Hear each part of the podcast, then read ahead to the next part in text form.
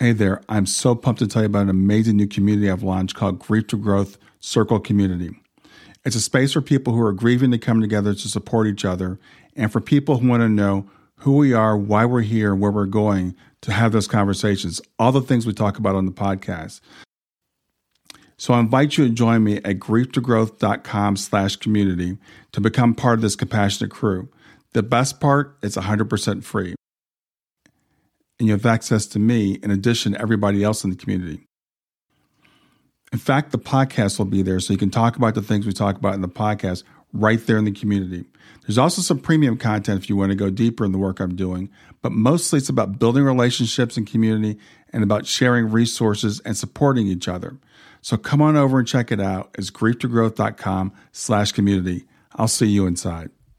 Hi there. Welcome to Grief to Growth Podcast your host is Brian Smith, spiritual seeker, best selling author, grief survivor, and life coach. Brian believes that the worst tragedies of life provide the greatest opportunity for growth. Brian says he was planted, not buried, and he is here to help you grow where you've been planted by the difficulties in life. In each episode, Brian and his guests will share what has helped them to survive and thrive. It is his sincere hope this episode helps you today. Hey, everybody, this is Brian Smith back with another episode of Grief to Growth. And today I've got with me Jonathan Aslay. Uh, Jonathan's written a book about uh, dating in midlife, and Jonathan also has a son that's in spirit, and uh, we call those shining light parents. People have uh, have children in spirit. So I'm going to introduce Jonathan. We're going to talk about uh, relationships. We're going to talk about grief and and those types of things. Um, so Jonathan is um, one of America's leading midlife dating coaches and is expanding on a deeper essential philosophy of what it truly means to love. After Jonathan lost his 19 year old son Connor in 2018, his grief led him on a soul searching inner journey where he became aware of an often overlooked dimension of the dating conversation. And he realized the process of dating reveals the most common emotional health issue faced by many singles that are seeking a partner, and that is a distressing lack of self love, self worth, self regard, and self love. So today he's on a mission of encouraging both women and men to fully love themselves in his book that's entitled What the Heck is Self Love Anyway, which is packed with fun, engaging spiritual and personal growth practices. His dynamic midlife mastery mentorship program that inspires hundreds of people daily around the world, and Jonathan's podcast, What Will Love Do? And his website is jonathonaslay.com, and I'll put that in the show notes, but it's Jonathan, J O N A T H O N, Aslay, A S L A Y dot com. So, with that, I want to welcome Jonathan Aslay to Grief to Growth. I'm excited to be here. Thank you so much for having me. Yeah, Jonathan, it's, it is really good to have you on. We were just talking uh, right before we got started. We have something in common, yeah. our children in spirit, and we found out they're almost exactly the same age. Your son Connor passed in 2018 at the age of 19. Uh, my daughter Shayna passed in 2015 at the age of 15. Yeah. So when Connor passed, how did it impact you?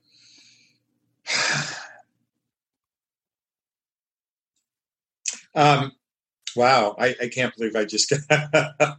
um, so obviously, my reaction is is just a, a, yeah. a, snippet of how it impacted me. I, I think as a parent, uh, and and I'm, I know this is true for most parents, but I can only speak for myself. I, I think mm-hmm. the moment my first son and my second son, Connor, were born, I, I lived in constant fear on some level. I mean, while there's this is this joyous thing to have this bundle of you know this energy and baby and whatnot, I lived in fear of things like you know would they drown in the swimming pool? Would they get kidnapped? I mean, boy, anytime I saw something on a kidnapping, I'd go, ah, I lose my mind. Um, yeah. Or worse, you know, they'd end up in jail or something like that. So I had all these constant fears. And so the moment I heard he passed away, it was not just, it was like all those fears realized in that second. Um, and I, I want to say I didn't ever think this couldn't happen to me, but on some level, like this couldn't happen to me kind of thing. And when I say me experiencing this is, but yet the fear you know, I'm a little. It's interesting. I'm very tongue tied, which is very rare. So this mm-hmm. th- that question hit me because um, I recognize that on some level I was prepared for it. mm. not because you know any expectation from him but I've been doing a ton of personal development and spiritual work prior mm. and a lot of that work prepared me for it from an emotional perspective so why i got tongue tied was my my mind was all in fear and, and that anxiety but ultimately when it happened i was relatively calm now i want to differentiate between the shock kind of calm that right. happens or denial that can happen but on some level i was calm and i want to share that a little bit deeper uh, later on in the podcast but mm-hmm. So when it happened i was i had these mixed feelings from all that anxiety that i'd always had versus the, also the reaction that I was relatively calm. And I know that sounds counterintuitive, but um, no, I can I totally relate to that. Um, for myself, I had a, a, a, massive fear of death, of my own death. Yeah. Um, so I did a lot of personal development studying to to try to alleviate my own fears. So, um, and I think as as a parent, we're always worried about our kids. Yeah. We're always think, you know, what if the worst things happen? Because yeah. it, it, I mean, that they're our lives. So um, I, I would say I could totally relate to what you're saying because I was in a sense prepared because of all the studying I'd done. Yeah. Um, but I never really expected it to happen to me. Yeah. And that's how it is. It feels like when your kid dies, it happens to you, right? It's it's a personal thing. Oh boy, is that such a like all of a sudden everything you've ever watched before, seeing someone else's kid pass away or something happen, bam, now it's I don't want to say your turn, but your experience. And I will say one thing that did happen right off the bat. There was a rush of love from people. I mean, the the empathy and sympathy and the arms that you know were wrapping me on a virtual level was just it was humongous. Um, and I really appreciate all the love and support. And I mean, to this day, I still do. But uh, in those early days, that made a huge difference um, in navigating this.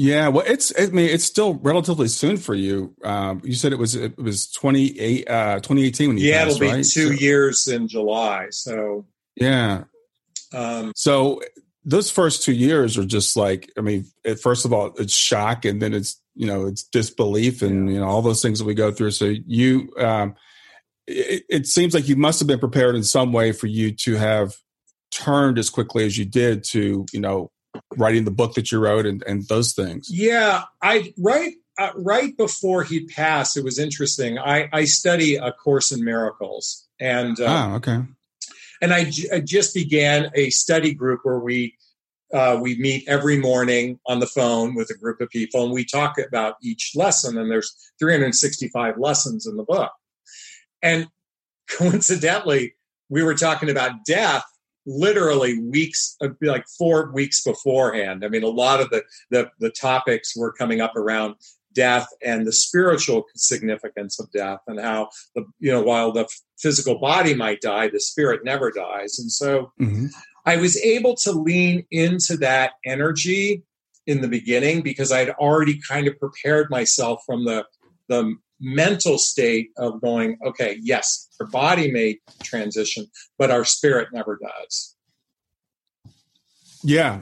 Yeah, um, it's interesting you mentioned the Course of Miracles. I just started. I just kind of kind of came across that actually since my daughter okay. passed, and I just interviewed a guy that's kind of the world's leading expert in that okay. a couple weeks ago. So that'll be coming on the podcast, and people can find out more about that. But yeah, those things they do seem to kind of prepare us, but we still go through that that shock and that. And it doesn't it doesn't um it makes it easier but doesn't alleviate the grief right? It doesn't make it go away. Yeah. um I, so what was your grief process like when when when connor did pass? Have you ever seen that meme where there's like it's like a roller coaster you know this is grief you know it's like all yeah, over the place yeah uh, certainly yeah. i experienced you know the the you know denial um anger, depression. Um, um, what's it when you want them back? There's a terminal. I can't remember all the terminologies. Um, and I experienced everything in you know in a what felt like a short period of time. But what mm-hmm. I I really leaned into. I remember. Okay, so I was at his funeral, and I was giving the eulogy and I've been sharing stories about him and whatnot. And I stopped in the middle and I said, I'm going to make a conscious choice to grieve with love. I'm going to make a hmm. conscious hmm. choice to grieve with love because I recognized on some level that I could grieve with suffering. And if you knew my son, and you know, and I and I know everyone can say this to some degree, but at least I feel this directly with my son. There is not one ounce of him that would ever want anyone who cared for him to ever suffer. I mean, if you mm-hmm. just knew his personality and, and how much he cared about his friends and his family and how much he gave love in that sense, that would be like the furthest thing he'd ever want. So I'm, I'm giving his eulogy and I stop in the middle and I say, I'm going to grieve with love. And I decided to really lean into what does it mean to love? Because yeah. I can I can love him and I can just choose to love him in a different way, not his mortal body, but certainly the spiritual aspect of him. So that really inspired me to want to look at love in a different way. And then two months into, or two months after he passed away, I began writing my second book. Um, as you mentioned, oh, here's a picture of it. What the heck is self love yeah. anyway? Yeah. Um, and it inspired me, and I actually published it nine months to the day after he passed. Stay with us. We'll be right back. Hey there, I'm testing out a new feature. I'd love to get your feedback on it. It's called Fan Mail, and you can send me a message right from the show notes of the podcast. So look for the link that says send me a text. You can ask a question for a future podcast. You can suggest a guest or just give me any feedback you want. Just remember, it is one way. I can't text you back, and I will not have your name, your email address, or your phone number unless you include it in the message. Let me know what you think. Wow. Wow. So that's that's so what led you so obviously you were on some sort of a self-discovery journey yeah. before he passed. Is that correct? Yes. Okay, so what, what started you on that self-discovery journey before he passed? Oh, well, see now what's interesting because um let's see, it was about 12 years before he passed. Uh I went through a divorce, lost my quarter million dollar a year job, and got wiped out in the market crash of 2008. I mean, mm-hmm. I'm, and I'm talking about a seven figure wipeout. So um, at one point, I was worth, you know, well over a million dollars. And then in 3 mm-hmm. months, that was gone. Wow. And I, I hit rock bottom. I mean, I was at the point where I went to bed wishing I didn't wake up. And, and I, I began, I remember the movie The Secret came out right about that time. And I'm like watching this and I'm like, this resonates with me. And mm. then I grabbed, I watched another movie called What the Bleep. And then I started to read books about personal development. Tony Robbins, you know, was popular. I mean, he still is, but very popular at that time. And so I had some yeah. Tony Robbins uh, CDs and that sort of thing. So I started to immerse myself in personal development. At the same time, I'm curled up on my couch closed the drapes and didn't want to live. So, I mean, there was this interesting dynamic. And in fact, I mean, to add to that, I was addicted to online dating.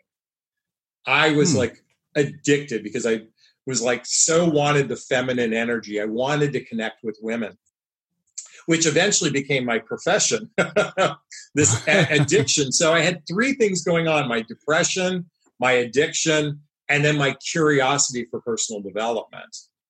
And I say that all of that work prepared me for the emotional chaos. It was like a vaccination to emotional chaos. So by the mm. time he had passed, which I thought would have brought me over to the edge and never return, right. I had done so much work on myself, and hence why I'm wearing a T-shirt that says self-love.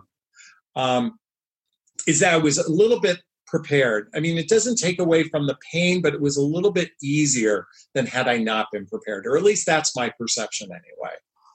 Yeah, you know, it's it's really interesting, you know, talking to you, Jonathan, and and going through your life and looking backwards. Yeah. Um, there's a quote that I always talk about was, you know, life can only be understood looking backwards, but we have to live it forward. Yeah. And as we look back, you know, going through your life, it's kind of like, okay, well, this prepared me for this, and this prepared me for this and it's you know it's just reality a lot of times the worst things in our lives are the things that really make us stronger. That, yeah. or, or I, I would say reveal our strength. It reveals a strength that we didn't know we have. Yeah. But but we go through that, you know, that like you said, curled up on the couch. You wake up in the morning, you don't want to be there, and anybody that's lost a kid can relate to that feeling. Yeah. I think I think we've all had that. We've had those days, and you know, still have those days sometimes where it's like, you know, why am I still here and he's not? But uh, you know, it's it's interesting how you you've taken that and used that to to motivate yourself to move forward. Yeah, it, it, it, it's literally as if I'm drawing on his inner strength. I mean, I, I continually tap into um, what he had because he had an unusual, my son was unusual. Um, in fact, one of the chap, can I curse? Yes, okay. Yes, sure. mm-hmm. uh, one yeah. of the chapters in the book is don't let anyone fuck with your chi. And what was interesting about my son is he had this unique capacity not to let other people's opinion of him bother him. Mm-hmm. Like, in other words, he was Teflon. Like, it's like, if that's who you are, fine. And so I recognized that there was an element of he loved himself so much that other people's opinions of him wouldn't bother him. Hmm. Whereas his dad was the opposite. If someone had an opinion of me that wasn't good, I mean, I was like, I'd curl up and and, uh, and and shrink emotionally. So I started to tap into that inner strength with him uh, hmm. since the day he passed. You know, it's you know, it's another thing I find interesting when I talk to people whose children passed early. This is a it's anecdotal, yeah. but you know, it's been my observation. These kids seem to usually have something really special about them that, that, that draws people to them, and that we learn from our children. My my daughter was just like, she was kind of similar. She was like, she had so much self confidence, and she loved herself, and she she did what she wanted to do. You know, she was kind of her own person. She was 15, but she was a feminist. Uh, remember, she wore this t-shirt, this sweatshirt to school one day. That you know, said feminist across it. One of her teachers was like, "You know, I want one of those t-shirts." She had my she had my uh, my wife make it for her. Yeah. So yeah, there's something about our kids that you know, even after they pass, we're still drawing strength and inspiration from them. So I, am just curious: Do you believe in soul planning? Do you think that you and, and your son Pat planned this, or? Oh well, so you're going to find this interesting. Um, there's two facets to what I'm about to share. So, um, my son struggled in school. He struggled with reading and writing, um, and you know whether he had a learning disability or not. I mean, I believe he did. Um, mm-hmm. He graduated high school and he said, "Look, I, I don't want to go to college, even though his young his older brother was straight A student, magna cum laude, double major, you know, like Stepford kid from the from an educational standpoint. Connor struggled, mm-hmm. and and then of course then his mom said, um, "Well, we want you to get a job." And he said to me right after graduation, he said, "Dad, can you give cut me some slack? Can you give me one year to figure out my life?" In other words, can you give me time just to, because I don't want to go to college. I don't want to get a job yet. I want to figure out things on my own. Um, he passed one year and three days from the day he said that. And there's no doubt in my mind that his soul knew he was here for a short journey. Like his soul yeah. knew it. Like in that moment, his soul was telling me, I'm only here for a year. And in that one year, he lived balls to the wall. I mean, he was mm-hmm. very, uh, he had a very much a rebel uh, personality in him. Mm-hmm. And he tried and experimented in all different areas of his life. So he got to have a lot of fun his last year, especially with his core group of friends. Um, yeah you know that that's really really interesting to me um, because my daughter made little comments here or there that made us think you know looking back on it that she knew she wasn't going to be here for yeah. you know for a very long time um, and, and that seems to be you know fairly common and and she was the same way she just loved life she just wanted to experience everything you know and try different things and and so you know i, I see some commonalities yeah. there so I think it's great when we can look back as parents and realize that, and maybe realize you know that was the plan and not you know, agon. I mean, we still wish they were here, but not agonize so much about the fact that that was their journey and they they completed their journey, and now we got to go, you know, do our own thing. Yeah, that's what I got out of, and you know, got out of the Course in Miracles, and it's great that you're, you know, you know, investigating it for yourself. Um, mm-hmm. One of the things I recognize that we're all here on our own journey. So when I was able to say, okay, this was his journey. In other words, you know, some people have, you know, I look at it like a movie, and his was a short film. Okay. Some people have movies that are a long, drawn out drama. some yeah, are action yeah. adventure. Some are romantic comedies, you know, and the, the length of the movie kind of is an impetus for how your life is. So in his case, it was a short documentary, especially the last year, balls to the wall kind of uh, energy. And I was okay with that.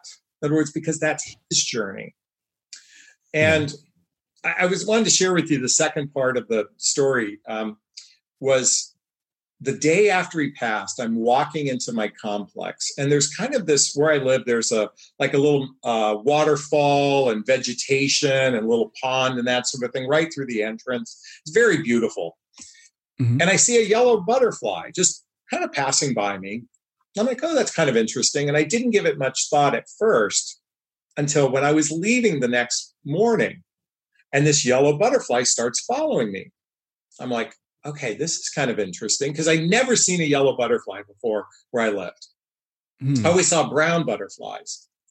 And then the next day, so now it's the third day after he passed, and I'm at my, I, I live on a, third story of a three story complex.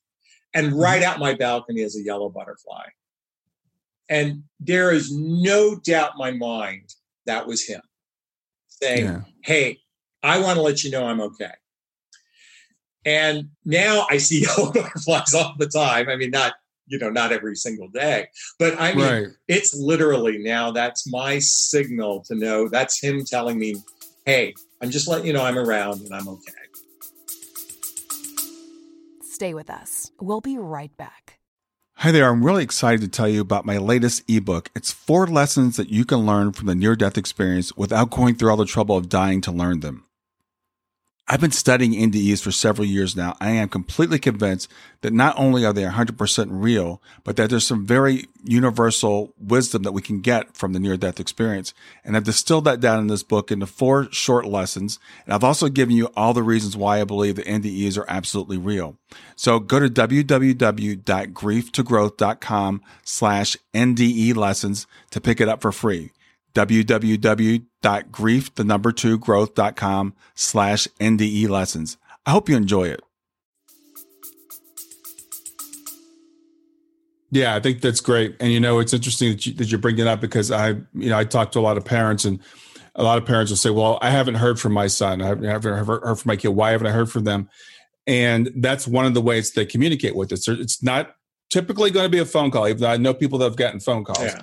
uh, but it's, it's it's usually like little things. It's it's synchronicities. It's finding coins. It's finding feathers, and then once they find something that connects with you, they'll start to repeat that. Yeah, you know, for so like for my daughter and I, it's it's dimes, and you know, it's, it's really wild because this happened to me just two days ago. I was looking for something in the house that my my dog had lost. She lost her toy.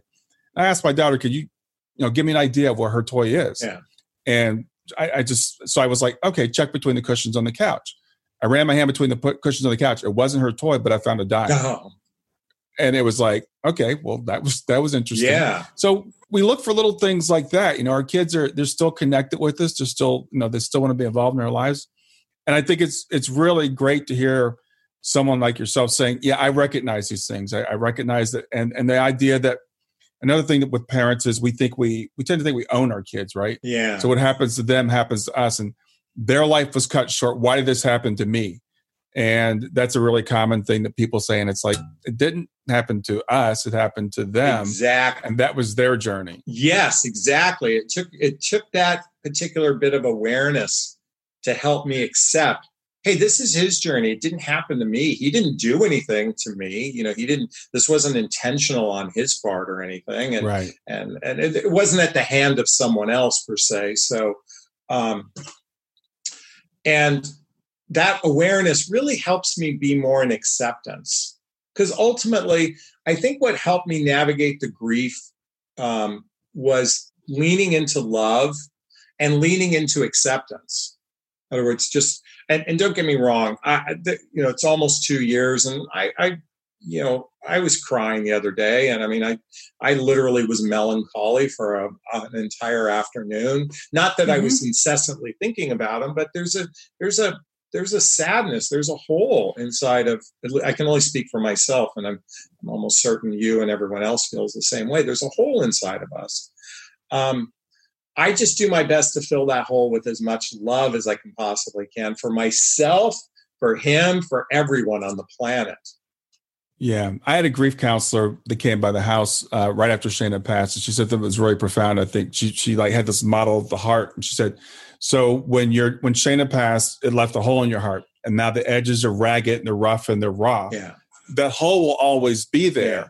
but the edges will smooth over. Yeah, and there will always be a place in my heart for her. There will always be a longing for her. I will always miss her. Yeah. Um, and I don't, I don't intend for that to change. I don't want that to change. I, I want to, you know, to have that for her because that, that's my love for her. Yeah.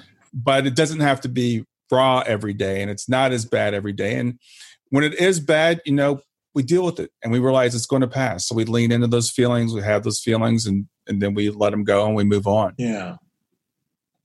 Um, I don't know if it's appropriate to share with your audience, um, but I've done some spiritual journeys using plant based medicine. Oh yeah. to yeah. Um, and actually, each time I've done it in the last year, and I've done it three times, um, I've connected with him. I mean, I've connected with him on a deep level. And one of the messages he sent me, which I thought was very profound, was um, I was kind of playing with the my eyes open and my my eyes closed because when you're on the medicine, everything is kind of euphoric and kind of a dreamlike state. And there was a bright shining light, and he says, "Hey, Dad, you don't have to close your eyes because the light of love is just engulfing you right now." And just hmm. always remember the light of love is on. So you don't have to. And what I think he meant when he said that was closing your eyes is like being afraid being a, a, fear, not of him, but just in life in general. He's like, mm-hmm. keep your eyes open, open your eyes to love, and that will get you through anything. And it was like that message came in so loud and clear. Um, as well as he said one other thing. He said, Grat- be grateful because I'm already in the light of love. Mm-hmm. Like, in other words, lean into gratitude. I'm already in love. I'm in that space of love. And that's be grateful for that you'll get there. He's what he's saying, you know, but I'm already there. yeah, I think that is so awesome. And uh, I'm curious, was it ayahuasca that you did? Um, no, I did uh, psilocybin. okay. Yeah. Well, you know, it's interesting. They're they're doing experiments with psilocybin, and there's just some real medical benefits to oh, psilocybin. God, yeah. I mean, I'm not I'm not promoting it, but yeah, there's people for depression and anxiety, yeah. and they're using it in medical settings, yeah. and we're starting to understand plant based medicines. And um, I have friends that have that have taken ayahuasca, and I've, I've been interested in it because as a, as a medicine, you know, not as a recreational. Yeah, thing. exactly. I do it as a spiritual journey, and um, yeah, it can it can open up our eyes to a greater reality that our brain filters out. Yeah, I mean, we've got we've got these senses that are that kind of block everything else out. So, I think that's really cool, and I think it's a universal message that we can all you know take to heart. And again, as parents, you know, when our children leave before us, we miss them. A lot of people grieve for our children, like they miss this, they miss that, yeah. and it's really important mess- message to say they didn't miss anything. There, as you said, he's in the light of love. Yeah, you know, he he's he's in bliss that that we'll get to soon enough. Yeah, my ex-wife struggles a bit because she has that I mean, I, I want to say the word fantasy, um, and please forgive it because there's probably a better word, but you know, like he getting married, having children, she being yeah, a grandma yeah. to, you know, his children. So she has this missing of that, which I don't have that same strength and desire, you know, like I don't have that same desire as she did per se. Uh, I just, I miss him because I liked my son. like, you know, it's yeah, interesting. I, I and actually both of my boys. I mean, what's interesting is a lot of parents may love their children, but they don't necessarily like their children. right, right. And and both my boys were polar opposites. I mean, they were as far. I mean, they could be so two different people, but I really liked them. And what I miss yeah. most is I just liked hanging out with him. I yeah. don't know how else to describe it. No, I think it's a great way to describe it because I like both my girls, yeah. and Shayna was is the younger. Uh, she's three years younger than my daughter uh, Kayla, and I I miss her being here for her sister. Yeah, you know, I I, I miss that. Um, I you know I didn't have the fantasies of grandchildren and stuff like that. That's just some people do. Yeah. I I don't. Yeah. So I don't I don't really miss that. Um, but there are times you know she would be a sophomore in college now, and she was going to go to my alma mater. Mm. So you know, there are times when I, I do I miss those things, but it's for me, right? Um, she was she was a few weeks away from getting her attempts to start driving, and she was really excited about you know driving. Yeah, it's funny because uh, one of the readings I had with the medium, she said Shayna is handing me car keys. Why is she handing me car keys? And she's like, I th-, and I told her she was 15 and a half, and she said, I think she's telling me she's driving on the other side. And she's she's like, I don't know if it's literal. I don't know if they really have cars there. Yeah. But you know, she's she's telling she's giving me this message. She's not missing that, right? Yeah. You know, we're we're missing those things, but they're not. We'll get back to grief to growth in just a few seconds. Did you know that Brian is an author and a life coach? If you're grieving or know someone who is grieving, his book, Grief to Growth, is a best selling, easy to read book that might help you or someone you know. People work with Brian as a life coach to break through barriers and live their best lives. You can find out more about Brian and what he offers at www.grieftogrowth.com, www.grief, the number two, G-R-O-W-T-H.com, or text growth, G-R-O-W-T-H, to 31996. If you'd like to support this podcast, visit www.patreon.com slash grief to growth, www.patreon.com slash G-R-I-E-F, the number two, G-R-O-W-T-H, to make a financial contribution. And now, back to grief to growth. Yeah. Oh my God. Thanks for sharing that. so cool.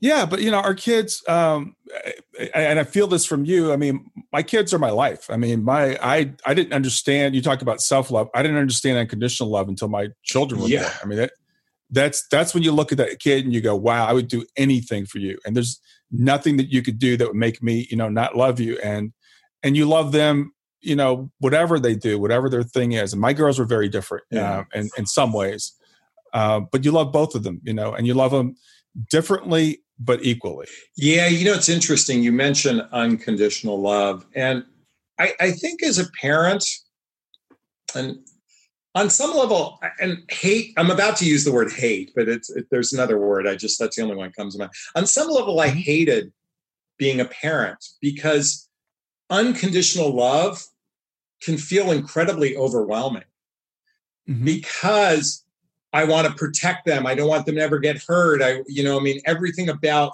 wanting them to be incredibly safe was also a huge pressure for me. Yeah.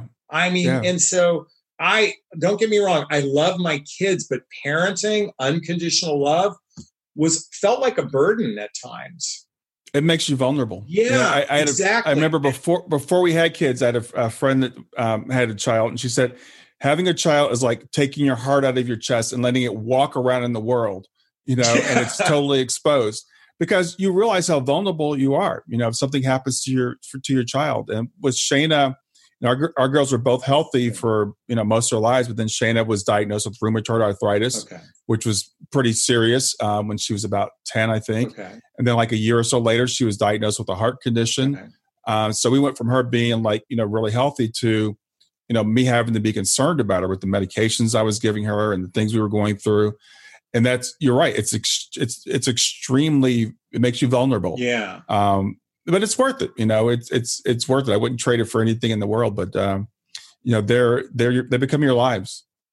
I I want to say that the one thing that happened the moment he passed was that 800 pound gorilla that I was carrying about unconditional love on some level disappeared. In other mm-hmm. words, I, and it disappeared not because he wasn't here, it's because in that moment I recognized how valuable life really becomes, how important every single day matters. And so my my last memory of my son was we we get together. We got together for lunch twice a week. I mean, we get together for lunch. We, you know, sh- you know, go to different places. We'd always go to one of his either. Yeah, we go to his favorite places. Always order the same food. But we had three restaurants we went to. Mm-hmm. And two days before he passed was the last time I saw him, and we always said goodbye the same way. I love you, you know, and with a hug, and I'll see you later. Yeah. And I'm grateful that on some level that's my last memory of him. Yeah. His, you know, um, because sadly his mother doesn't have that. His mother, um, he he woke up uh, on a Tuesday morning, went downstairs to have a cup of coffee, and go back upstairs, and his mother saw him, and then he passed sometime between 9 a.m. and noon. Mm-hmm. Um, and so for her, it's like this oh, I just expect to see him later in the day. Yeah. You know, yeah. and I at least have a little different memory because that feel. Uh, I know I'm making a big deal about this, or at least it, it's a big deal for me. I'm so grateful I don't have that experience because that would feel painful to me. Yeah, you know, and I had to. I worked with a guy to do some trauma work because for me, my daughter, the night before, because she was still living here, she was 15. So we were sitting on the couch and we went to bed and she goes up to the bathroom and she was in the bathroom the door was closed. So i just said you know good night through the door. I didn't hug her that night. I every, every night i would hug her and give her a kiss yeah. but I, that night i didn't. Mm. and then the next morning she didn't wake up. So my last memory was finding her you know in bed the next yeah. day. Um, but the thing our, our kids tell us when they come through through mediums or through after death communications is i don't want you to remember the last moment. If you have a memory like you that's great. Yeah it's it's kind of for me i lean into that memory yeah, I think it's I, I think it's great that, that you have that, but I'm like, you know, I could I could agonize over the fact that I didn't kiss her that night. Yeah. You know, I could say that was my last moment, and why didn't I kiss her? Yeah. But I I don't. You know, I kissed her every other night before that. Yeah.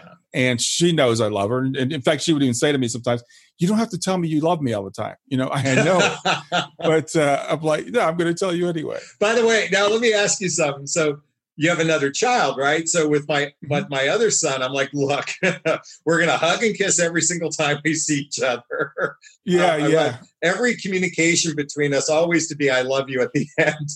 I put a little pressure on him a little bit because mm-hmm. of this, and I'm I say, look, cut me some slack, and he's he's actually understanding.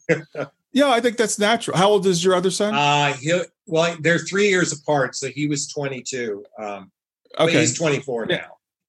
Okay, so yeah, same as my girls. Yeah. Uh, my my daughter will be 24. Uh, Kayla will be 24 uh, this fall in November. Okay, wow. So I mean, we uh, have exactly. Yeah, so we always, you know, and I, the thing is, this goes back to my past, but I always hug my girls and kiss them because I was like, I'm going to overcompensate for my my childhood, so I, I do that anyway. But I was telling Kayla the other day, she called me on the phone, and she goes, "What was that sigh when you answered the phone?" I said because you only call me when something is wrong. for one thing, you, she texts me. I mean, don't get me wrong. She texts me. She, but I said you only call when something's wrong. So, so the other thing is you have to understand. I'm still going through PTSD, right? Yeah. And and I'm going to be for the rest of my life. So when you call, when the phone rings and it's you, you know, tell us first of all, I'm okay. That's got to be the first thing out of your mouth. I'm okay. And she's learned. She she has that's that's her burden to bear for the rest of her life. you know what? Identical with my son. I literally, if you're calling me, just start with everything's okay. yeah.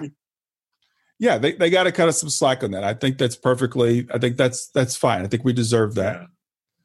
So, um, so after Connor passed, you write this book about self love. So, why is self love so important? So, what was interesting? Thank you for asking because right before he passed as a dating and relationship coach, I, I uncovered what I, I started to uncover how much dating triggers the number one emotional health issue. You, you said that in my bio. And what, mm-hmm. what I meant was that I've observed that most humans, at least here in the United States, and I'm sure this is around the world as well, is that we suffer from I don't I don't feel good enough. I don't feel lovable. I'm not likable. Our self worth um, is somewhat fragile on some level. And while we love the idea of confidence, you know, um, that underneath that maybe facade of confidence, many people are experiencing this lack of self worth, self esteem.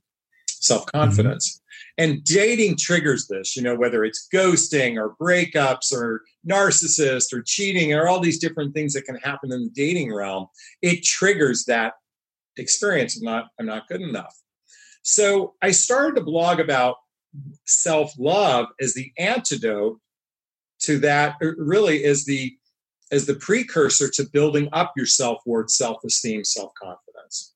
Mm-hmm. And then by the time he passed, I, I, as I said earlier, I was leaning into love. Like, how do I incorporate both? My, my book isn't about dating, it's more about the individual, your individual sovereignty, if you will. Um, hmm, mm-hmm. And as I kind of wrap up in the book, I say it's a vaccination to emotional chaos because whether it's the passing of a loved one or a breakup or ghosting or whatever happens in one's life, it could be uh, health issues and whatnot.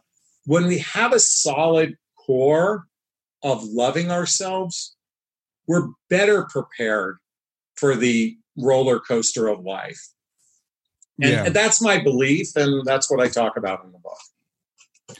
I think that's fantastic, and and I, I love the way you, you put that because I think, and I'm starting to figure this out. Self love is the is the core of everything. It's the it's the foundation. It's yeah. the bedrock, right? Yeah. So you know, Jesus said, "Love your neighbor as you love yourself," and a lot of us learned that in Sunday school, and we were taught that means that you know you should love your neighbor. But the first thing is you have to love yourself. Yes, and and that's the thing that a lot of us don't really you know understand and I was talking with the guy last night who's written a book about the 10 life lessons learned from near death experiences. Mm. And the first life, the first lesson, the universal lesson for people with near death experiences, the other lessons, you know, they might pick up here or there. It's all about unconditional love. It's all about unconditional love. Yeah. And again, the first, the first love is the love for yourself. Yeah. But in our society, we've been taught that self love is equal to selfish.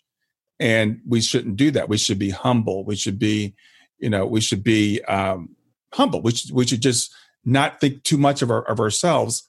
And it, it, it, it's, we don't have that foundation, right? So when these things come along, dating breakups, things like that, you know, yeah. grief, it knocks us right off our feet. So what's interesting in the Course in Miracles, we talk about the it's it's not stated in this way, so I'm going to give you my interpretation of it. There's the unhealthy ego because when we talk about self we're talking about ego and there's there, there is an element of unhealthy ego that either tax ourselves there's a you know self crucifixion that can happen or we judge others or compare ourselves to others and that sort of thing that's really coming from unhealthy ego healthy mm-hmm. ego says I'm going to love on myself like I would that little kid, you know, like a little kid inside of you. I'm just going to love on you, not from a selfish place, but from an empowered place, from a place of strength from within. And I, I start off the beginning chapter, or the opening of my book, talking about when you're on the airplane. And everyone knows that when you get on an airplane, the flight attendant says, in the case of cabin pressure change, oxygen mask will drop. And if you're traveling with small children, put the oxygen mask on yourself first because you can't be of service to someone else if you can't be of service to yourself. So the oxygen that's coming on that plane is love. That's what I yeah. that's what I'm leaning into is when we give mm-hmm. ourselves an oxygen of love, we can then be of service to others. And yet we've been so conditioned that it's the other way around. And yes. and judged is if if you don't do it that way, you know, if you if it's all about giving, and there's little room for you, how can you be of value to anyone else anyway?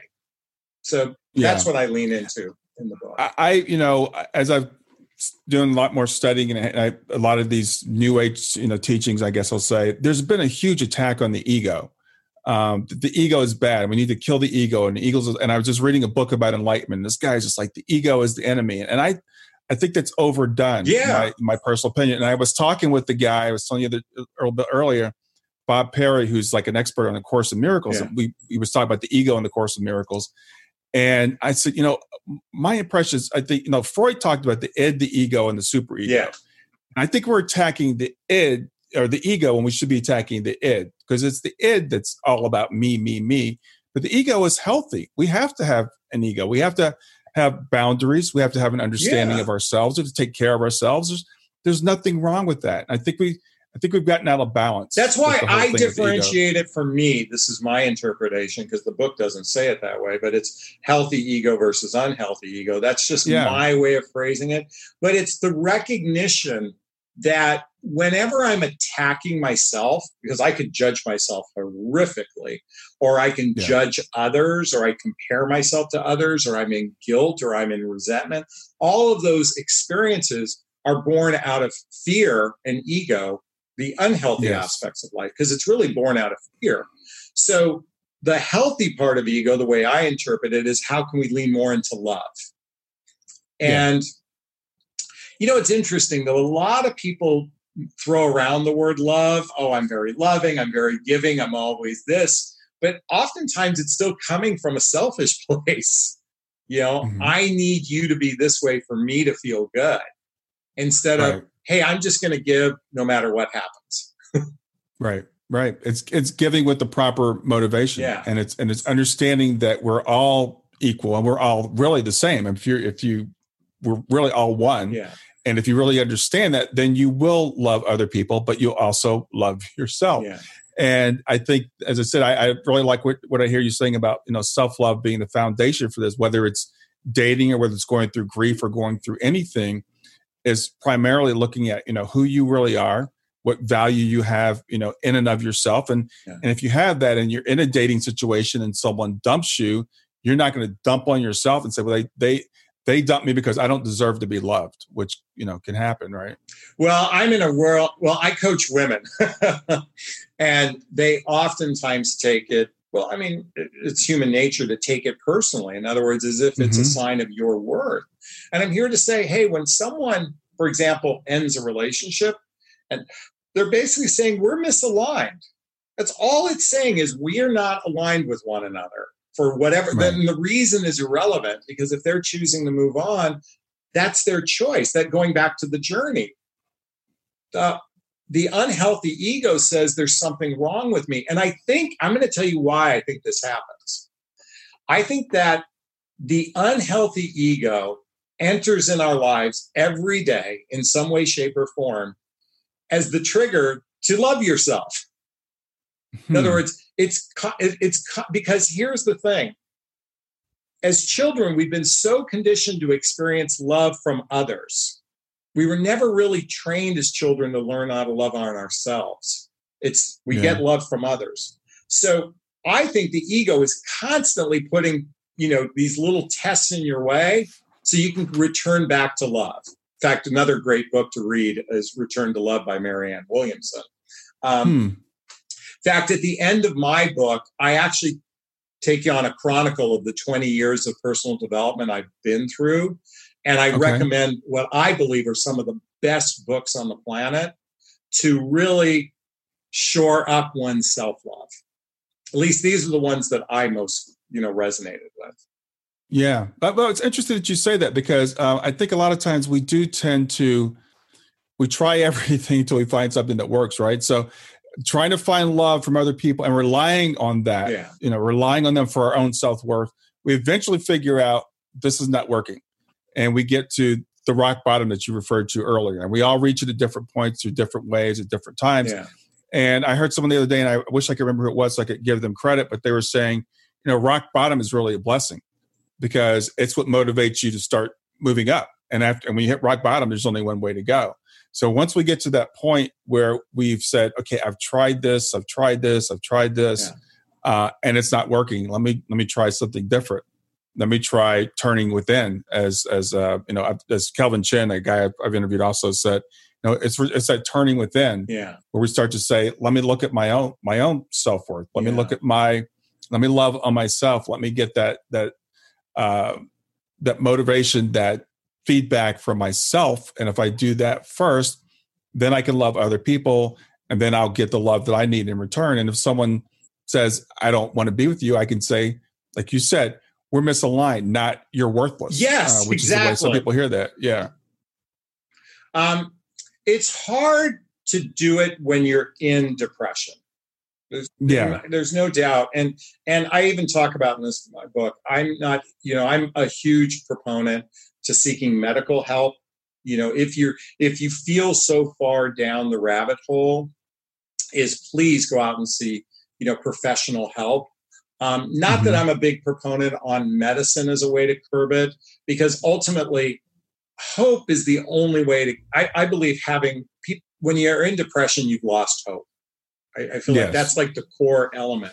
So yeah personal development is is re is shoring up that level of hope. Uh, that's my invitation. But if you need medical treatment and need to see people that are professionals at this, don't go to you know some life coach that you saw online. And, and no disrespect to life coaches, but uh, because I'm I'm a life coach. But right. start with professionals because there's a lot of people out there giving quasi advice, you know, to help, and that may take you further down the rabbit hole. Yeah, you know, and by the way, let me say one other thing. A good life mm-hmm. coach knows that and will send you, you know. Exactly. That's that's what I was going to say. Oh. I, am a life coach myself, and my daughter is a is a mental health professional. She's in she's in counseling. Yeah. She's or she's a mental health counselor, and she's working on her master's degree. And I'm, I'm doing this life coaching course right now to, to teach other life coaches. Now, one of the things they said I, I really liked is, you know, there's a place for people there's a place for life coaches because life coaches are typically looking forward. Yeah. We help people to to understand where you are, to understand what your motivations are, what you want, and to make plans. Yes. If you need a professional counselor to help you look back and figure out why you are where you are and the issues you're having, that's not a life coach. Yes. And that's that's something that we need to understand as life coaches. That's not what we do. So we refer people that that need counseling to counselors. But if you're in a situation where you you feel like I'm stuck, I, I know what I want to do, but I just can't get there. That's where a life coach. Yes, can, can exactly. Help. Well said, Brian. Well said. So yeah, I think um, you know what we're talking about though. I think it really is. It's interesting how it applies, like I said, to everybody. I like the way we we talk. You know, we, we talked. Your book's about ostensibly on the surface is about dating and your your relationship coach, but it really applies to everybody because we all could learn how to love ourselves better. Well, actually, um, I don't talk too much about dating in the book. Uh, it's okay, more le- okay. leaning into love in it of itself. I mean, there's a little bit of dating in there, but when I okay. when I started to write it, I wanted it to be. I didn't want to pigeonhole myself in the dating realm. Mm-hmm. Um, so I spend more about how to shore up your own self worth, self esteem, self confidence, that sort of thing. So they're very simple lessons. Like you know, uh, chapter one is called "Speak Your Truth, Do It with Kindness." You know, oftentimes people are afraid to speak up. So the encouragement is to start using your voice um, yeah. in a kind way, in a non confrontational way. So, and each lesson builds upon itself. So by the time you get to the end of the book, you go, okay, this is a tiny wake up call. Now I'm, this is where I take you as I say, look, now there's these other great resources that you should start checking into, like Course in Miracles, or maybe some workshops, or Wayne Dyer, or Abraham Hicks. I mean, I list all the the, the people that I love. Yeah. Um, and if, and so that's really it's just a tiny wake up call to begin. And I'm a big proponent of a daily personal development practice. It's personal development, self help, spiritual practice, a daily. And oh, one other thing: a lot of people confuse self love with self care and hmm. like getting manicures and massages and bubble baths and all those kind of things. And I'm here to say is self-care is for the body. Self-love is for the for the heart, for the emotional side of who you are. That's what hmm, self-love yeah. is about. Yeah. It's more and the body is an important part of this too. But self-care is just the body piece, that the emotional piece is going to require personal development, self-help and spiritual work. At least in my perspective. Yeah, I agree with you, and that's a conclusion I've come to too. It, it requires a practice, and people might they might shy away from that word practice. Yeah. But I was interviewing someone a little while ago, and she she was talking about practice, and she said it's three minutes a day because this is what she starts people with. She's like, and she said, and I really don't want you to do any more than that. You know, she in her in her approach is like because if you do, it's going to become overwhelming. She said, so do three minutes a day, and it's it's just these little things that they don't have to be big. I mean, for me, I, I have a gratitude practice. So before I get out of bed every morning. I think of three things I'm grateful for. Yeah. And you know, and and things like you know, people shy away from the word meditation, but call it mindfulness. And even if it's just putting on some music and sitting down for five minutes and closing your eyes and listening to a song that inspires you. Yeah. You know, do do little things like that on a regular basis to kind of you know to build yourself up to to kind of uh, as a daily exercise. I am full agreement. I mean, I I encourage I encourage everyone to go 15 minutes and that you start with three and go to five and 10 and 15. But at a minimum, get to a level. Uh, this is my request for everyone get to a level of a minimum 15 minutes a day at some point. You know, start small, get to that point. And meditation is a great technique. And like you said, it's not about om and just, you know, emptying your mind per se, although that is one technique. You could be listening to music and doing other things. Um, mm-hmm. I I Tony Robbins talks about something called the hour of power. And, um, and, and you know he's a believer that you put invest an hour. I kind of want to encourage people to get to that level at some point because here's the thing.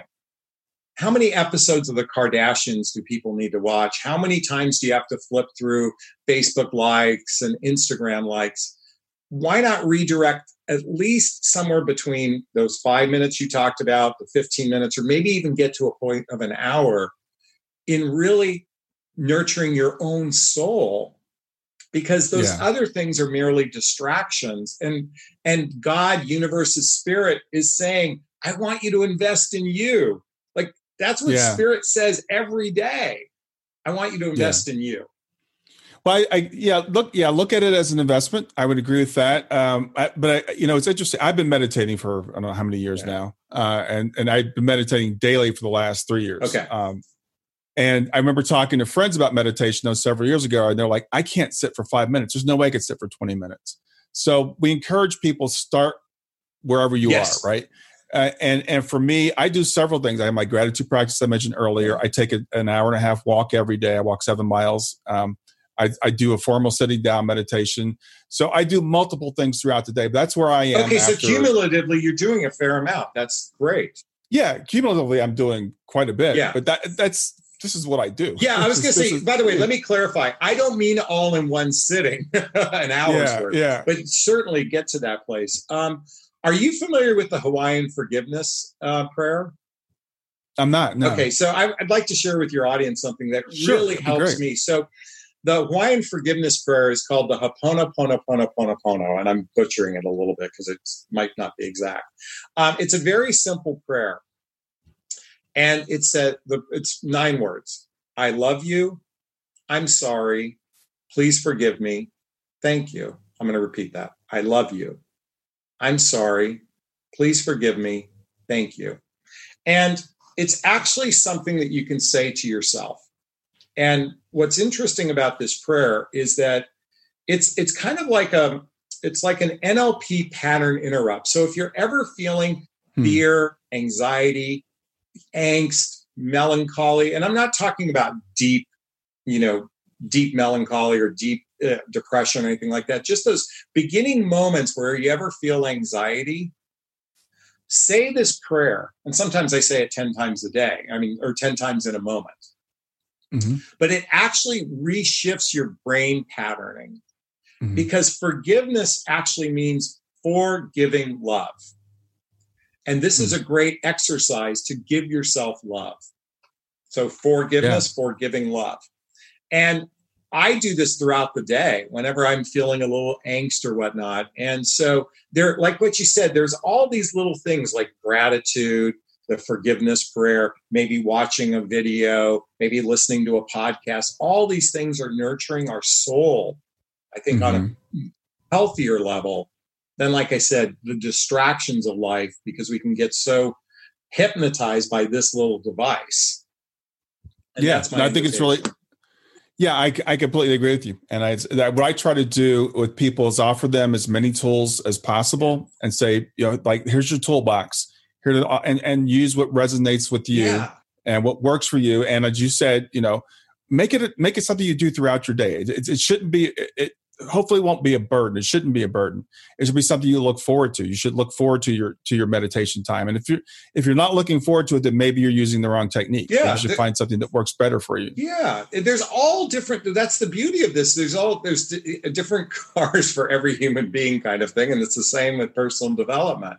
Find what resonates with you, and and I'm also a big proponent.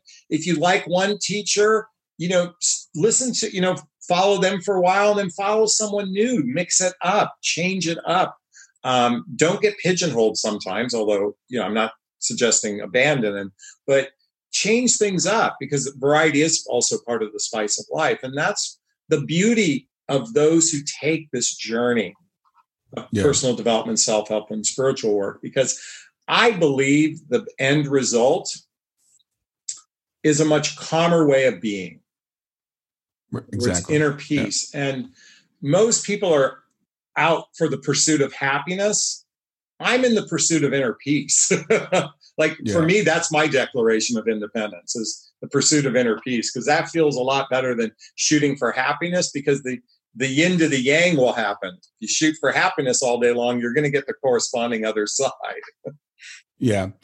Well, I think that's really another thing that's really important is that we need to understand that you know happiness is is fleeting. Happiness is based on circumstances, whereas inner peace, we can if we if we can get that inner peace, we know the circumstances come and go. Yeah. So even when we are in those in those turbulent times that are that are raging around us, we still have that that that foundation that we talked about, that core, where we say, "I know everything is going to be okay." Yes. You know, uh, I, I know everything actually is okay. It doesn't appear to be okay it seems to be chaotic and it sucks right now. And it's okay to say it sucks right now. Yeah. But it but I know at, at my core, I know where my spirit is that everything is okay.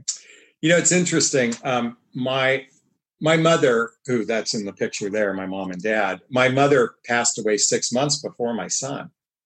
Mm-hmm. So I had two big losses. In fact, my father, who was they were married 66 years before she passed. Um, wow. She we she kind of recounted her life. We we had a little bit of fair warning. I mean, she was diagnosed with cancer and was gone three weeks later. Um, wow. But we had a chance to connect with her, and as she looked back on her life and she shared with me, she goes, "I have so much to be grateful for. I like I had so many great experiences, and and uh, and she shared it. But what she said was, when I let go of when I kind of when I leaned into everything is going to be okay, like life just got better because yeah. she because she just reached a point. It's almost like the chapter when you you know don't let anyone fuck with your chi. When you get to the point of saying, you know what, everything is going to be okay, even if I'm in bottom.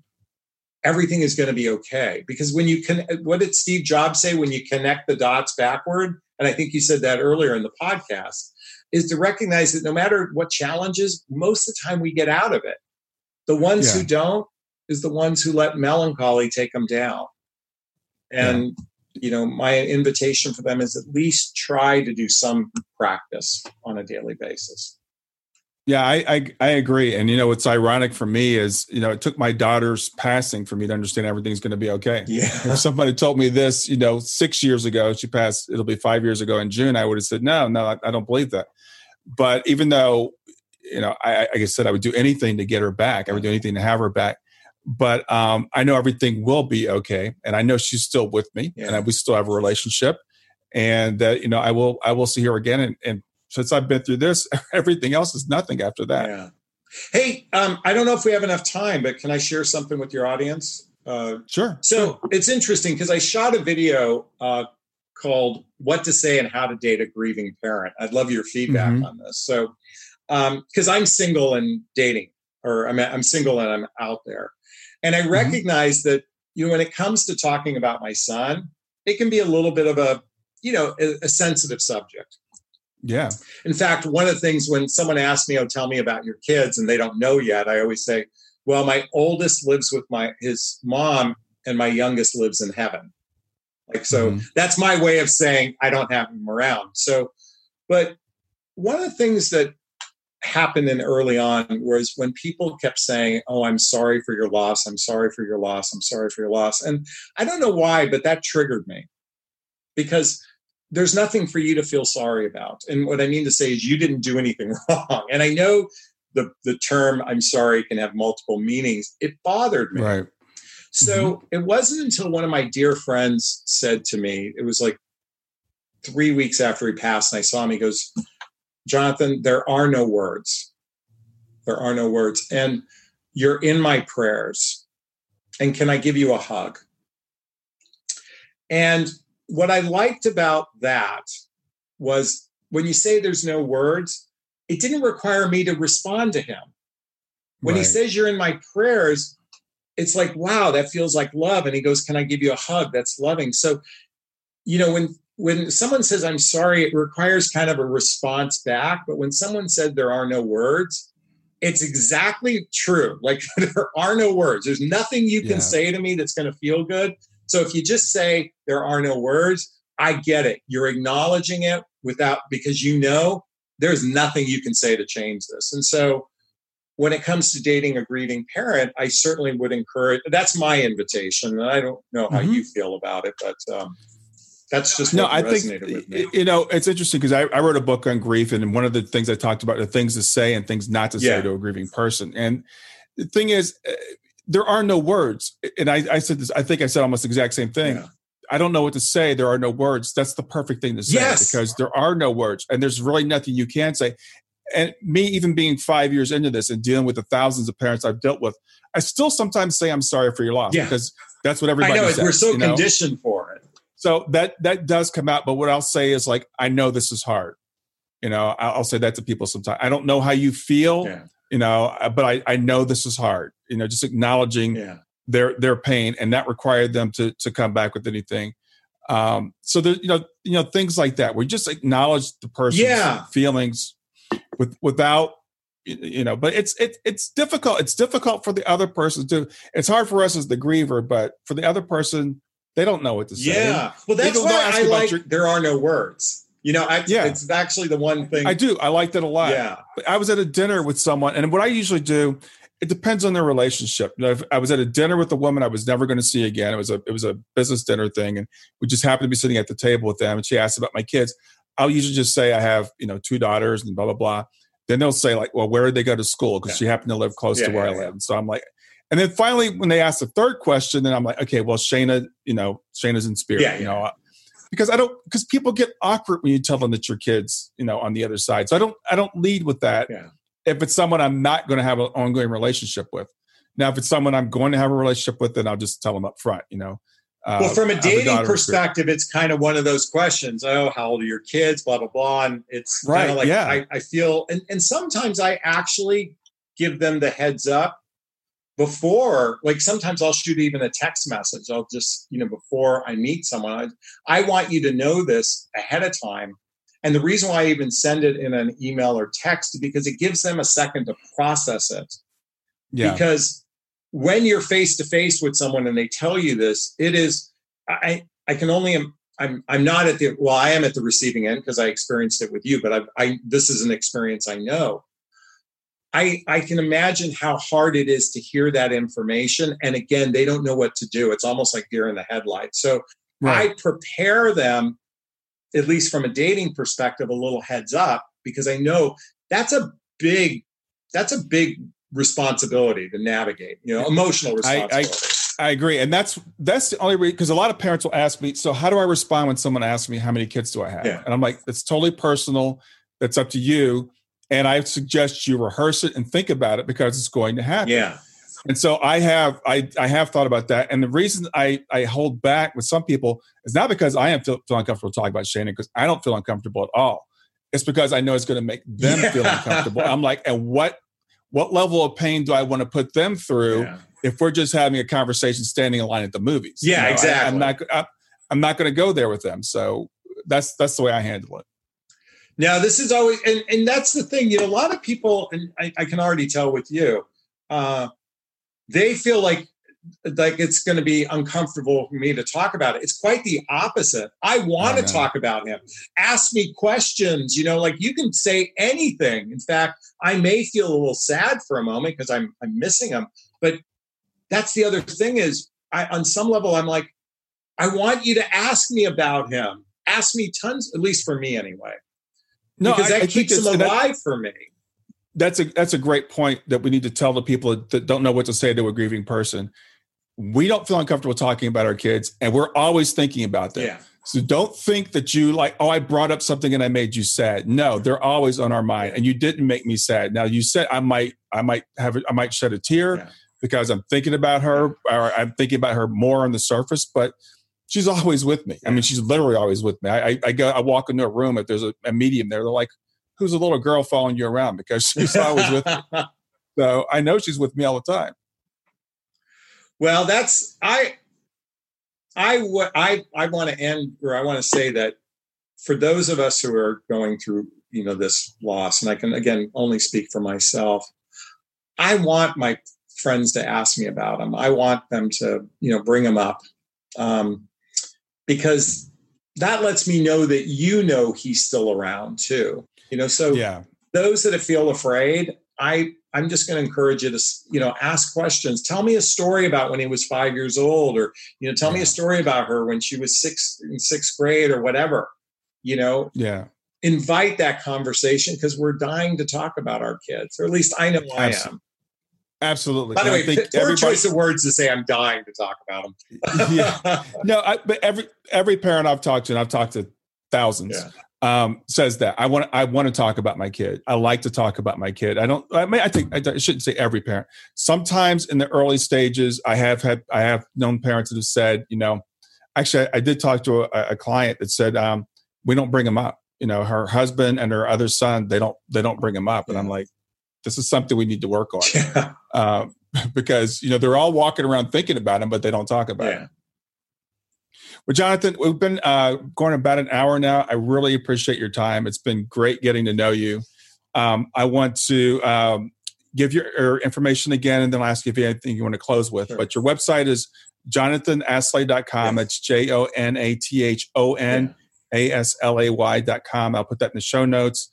Uh, the book is what the hell what the heck is self love anyway. Sounds like a great book, so I encourage people to check it out. Yeah, thank you so much. I'm so honored. I really, it's it's I've, I've done a number of conversations around grief. It's it's rare that I get to talk to someone who's in the same. And we have so much similarity here with our yeah, it's crazy. Our kids' age and everything, and and and the timing and whatnot.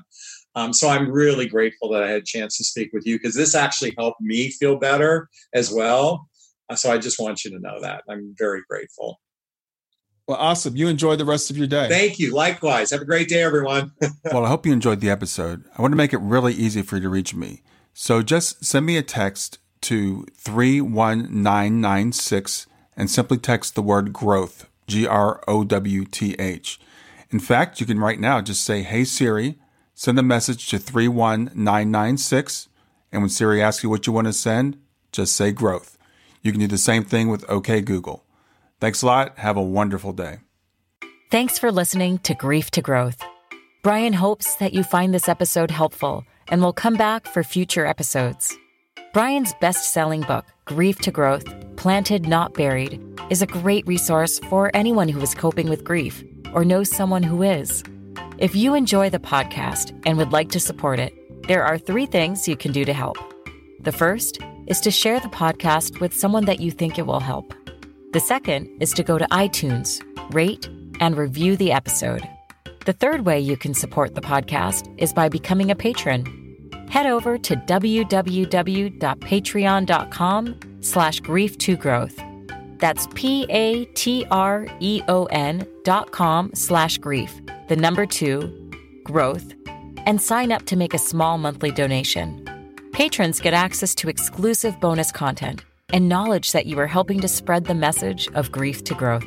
For more about Brian and Grief to Growth, visit www.grief2growth.com.